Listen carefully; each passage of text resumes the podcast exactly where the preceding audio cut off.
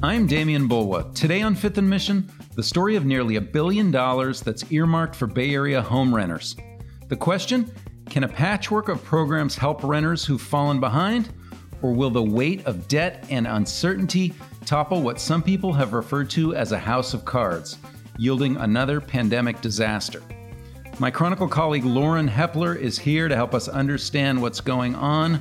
Her latest story, now online at sfchronicle.com, found that all state and local rent relief programs in the nine county Bay Area paid out just 10% of 889 million in available aid money. That's as of mid-July.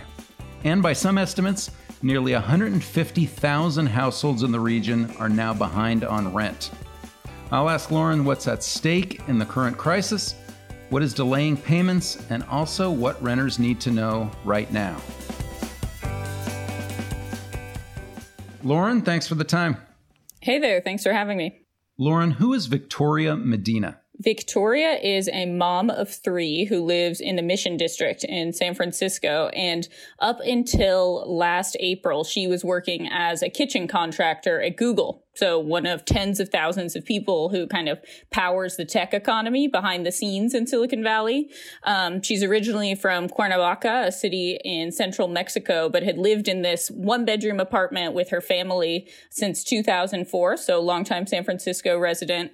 Um, but once she lost her job, uh, like so many people, when unemployment last year spiked from 3% to 13% kind of overnight with the pandemic shutdowns, uh, she soon ran into trouble paying paying for rent. So she's now one of tens of thousands of people applying for rent relief in California. You may have heard Governor Gavin Newsom or others talking about this plan to pay 100% of pandemic rent debt for tenants who make 80% or less of the median income. So obviously some caveats to that, but it's a huge program, $5.2 billion in total. And Victoria is one of the people just waiting to see if that help is going to come through for her. She owes 9,000 $1,000 in rent debt, another 2000 plus in utility bills. So it's a huge question for her and her family whether they're going to be able to stay in their longtime home with help from this rent relief program or if they're going to have to figure out another way to deal with this debt or possibly face eviction. And there's so many Victoria Medinas out there, right? I mean, you just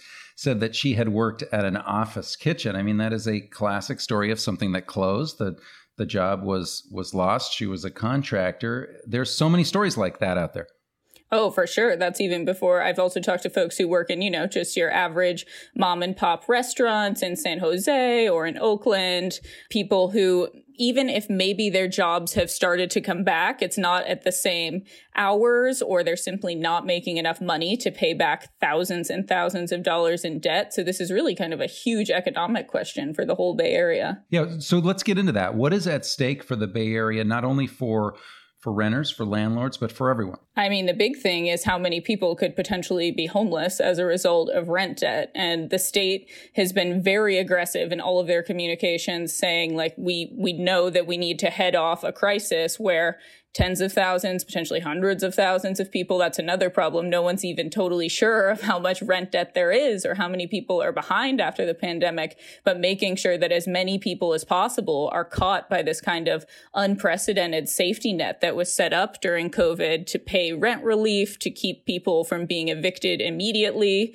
But now some of those uh, sort of supports are starting to expire. We saw this week there was a big commotion about the federal CDC eviction eviction moratorium expiring and now there's a more limited one going in its place. But I was just at a renter in Daly City's apartment over the weekend and he was packing up his stuff and planning to leave. So the huge question for everyone is how many people are sort of falling through the cracks um, and whether the Bay Area is going to be able to catch them. Obviously, this is also playing out at a time when things are crazy uh, for other renters who are looking for housing. Prices are going back up in San Francisco and Oakland. So some people, um, I've talked to a couple people who moved from the East Coast and were able to snag those like two months free rent deals at a new luxury building in Soma or something like that.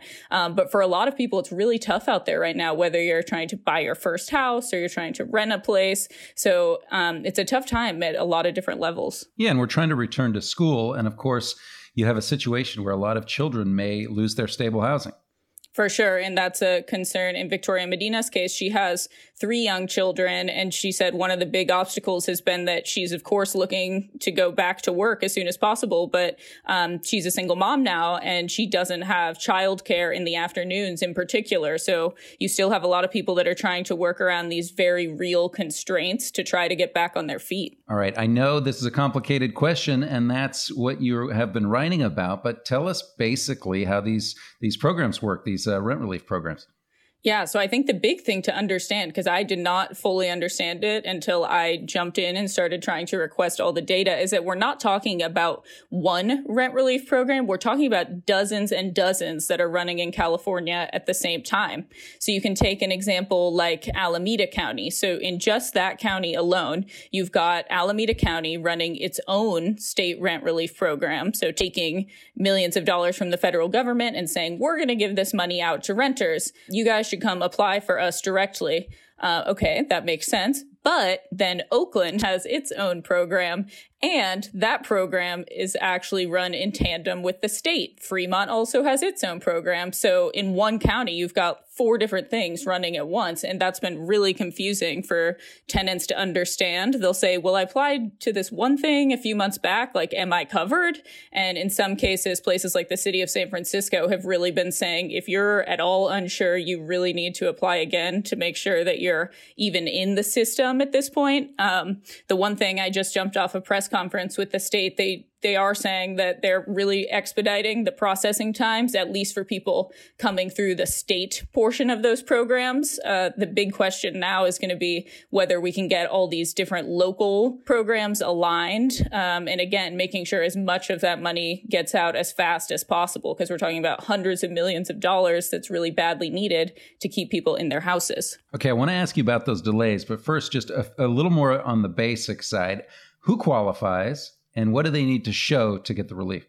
So again, this varies from place to place, but at high level, this is for people who make 80% or less of the area median income. So if you go to any of our stories at sfchronicle.com, we link to those documents. But in some places in the Bay Area, that's like more than $100,000 for a family. So we're talking about uh, working class, middle income families being eligible. But the caveat to that is that in some areas, they're saying folks who make 50% or less of the median income are going to be prioritized. In places like Oakland, there's an even higher bar. They're saying that they're really going to prioritize folks who make 30% or less of the median income, so low income and are at highest risk of homelessness. So the idea is that the less you make, the faster you're going to get help, which obviously um, might make sense in terms of thinking about who has savings around to potentially weather some of these things. But again, the state is really urging everyone everyone to apply if you think there's even a chance you might be eligible because there is a lot of money to go around. And you do have to be affected by the pandemic in terms of your financial situation?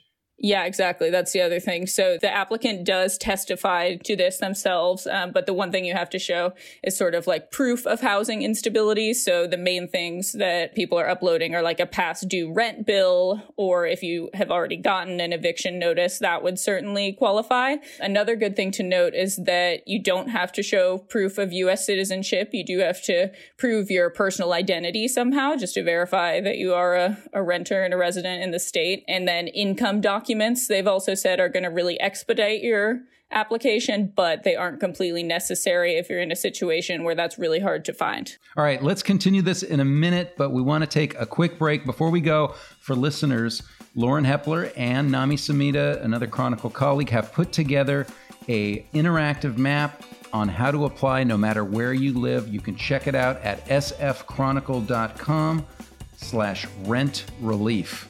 We'll be right back on Fifth and Mission. Welcome back to Fifth and Mission. I'm Demian Bulwa, joined by Chronicle reporter Lauren Hepler. Lauren, let's get into your findings on how much of this rent relief has gone out and why, in some cases, it's been so slow. That is a very good question. And the answer was a bit harder to find out than you might think. Um, I don't know, call me naive, but I was like, all right, we're talking about $5 billion in federal money. I bet there's all kinds of reports out there on who has gotten this money so far and all of these things. But again, because I mentioned that we've got this mix of state, county, city programs all going on at once, that meant filing 10, 12 different records requests just in the Bay Area to figure out how much money had been paid. Um, and once we finally got that back, um, it's it's a really mixed bag overall. About 10% of the funding in the Bay Area has gone out. So $88.5 million has been paid to tenants in the Bay Area of this pot of about $889 million. Um, but when you kind of zoom in and look at specific counties, some of them have paid out much less. So Solano County is one where the county has paid out a million dollars, but the state has still paid out zero dollars. So in that case, only about 2% of the money has gone out. Um, but in a city like Oakland, where you've got multiple programs again running at once, the state and the city, they've paid out about 17% of their funding. Uh, so like upwards of $9 million. So it just really depends where you're looking. Um, and again, state officials do say this process is speeding up. This was an unprecedented effort to get out this much rent relief this fast. So that's certainly not to be taken lightly. But again, the stakes are really high here because you've got people facing eviction.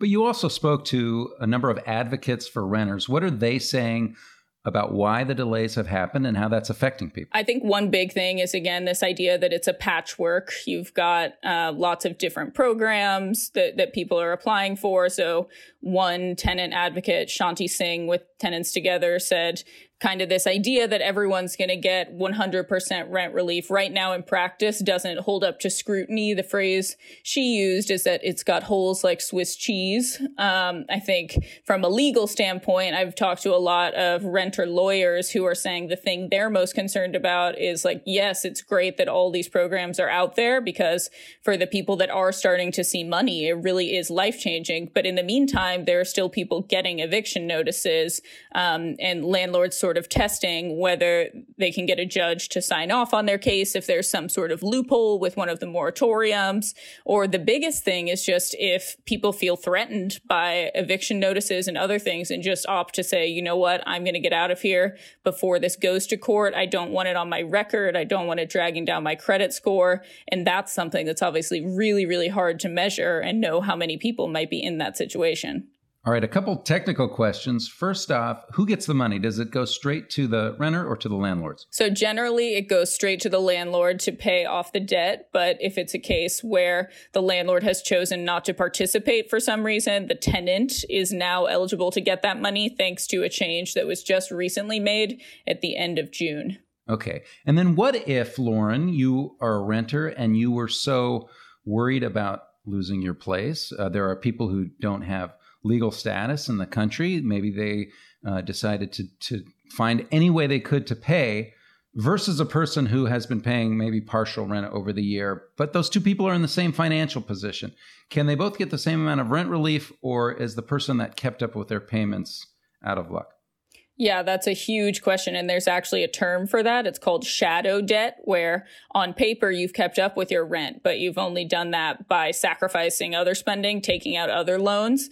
Um, a lot of people I've talked to have racked up credit card bills to help cover some of this. Um, and in this case, it, it is a tricky situation because the priority still goes to people who are at immediate risk of eviction, immediate risk of homelessness. Um, but there, there have been some changes made at the state level to to potentially make folks eligible, especially if they already did move out of their apartment. Like I said earlier, they can now apply for some rent relief, but it's a it's a tricky issue and one that I think we'll probably hear more about as more funding kind of rolls out in the coming weeks and months. All right, let's walk through a couple of larger issues. You mentioned evictions. What is the state of evictions in the Bay Area and California? That is a very good question because uh, a lot of people are really unsure right now. Uh, so I was at eviction court at the end of last week when there was a case in Daly City coming to a head because it was a renter who was covered only under the national eviction moratorium because his rent actually started just before the pandemic shutdowns last year.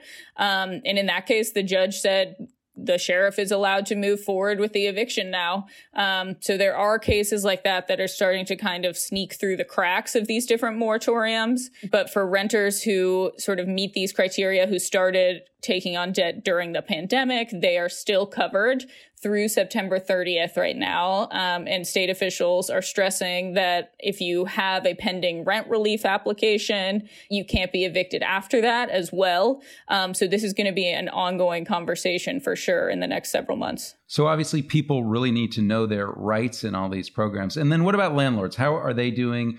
How are they coming through the pandemic? The landlord situation is also interesting. There's a lot of variation depending on if you're talking about a large corporate landlord or sort of a person that, you know, lives and rents one room in their own triplex. Um, so on the, the big landlord side of things, that's a case where this, um, eviction that I referenced over the weekend in Daly City, um, the the landlord was very aggressively pressing that case. Um, and tenant organizers say they're concerned that others at that building could also be at risk of eviction. But at the same time, that landlord is offering new tenants two months free rent, $300 off your move in costs.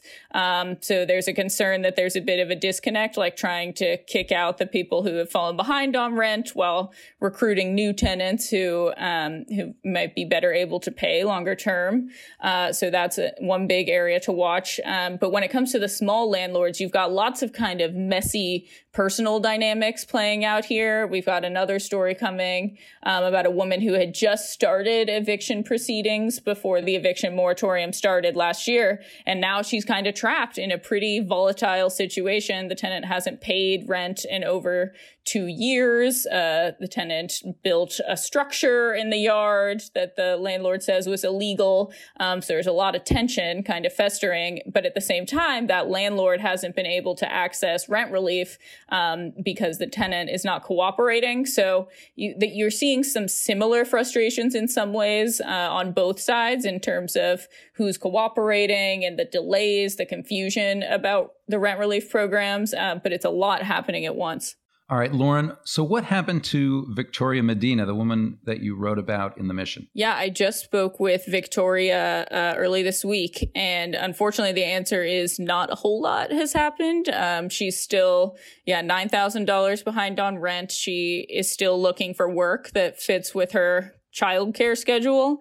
Um, so it's a tough situation. She's selling tamales right now to to sort of make ends meet. Um, there was one glimmer of hope though. Uh, she did get an email that said it appears she had qualified for rent relief, but she's yet to get any details on sort of when that might come through, how that might come through, um, and ultimately, you know, how that's going to help her family. All right, Lauren, thanks for the time. Thank you. Appreciate it. If you're looking for information on how to apply for rent relief, Check out our interactive map at sfchronicle.com slash rent relief. Thanks to my guest today on the program, Chronicle reporter Lauren Hepler, to Taya Francesca Price for producing this episode, and thank you for listening.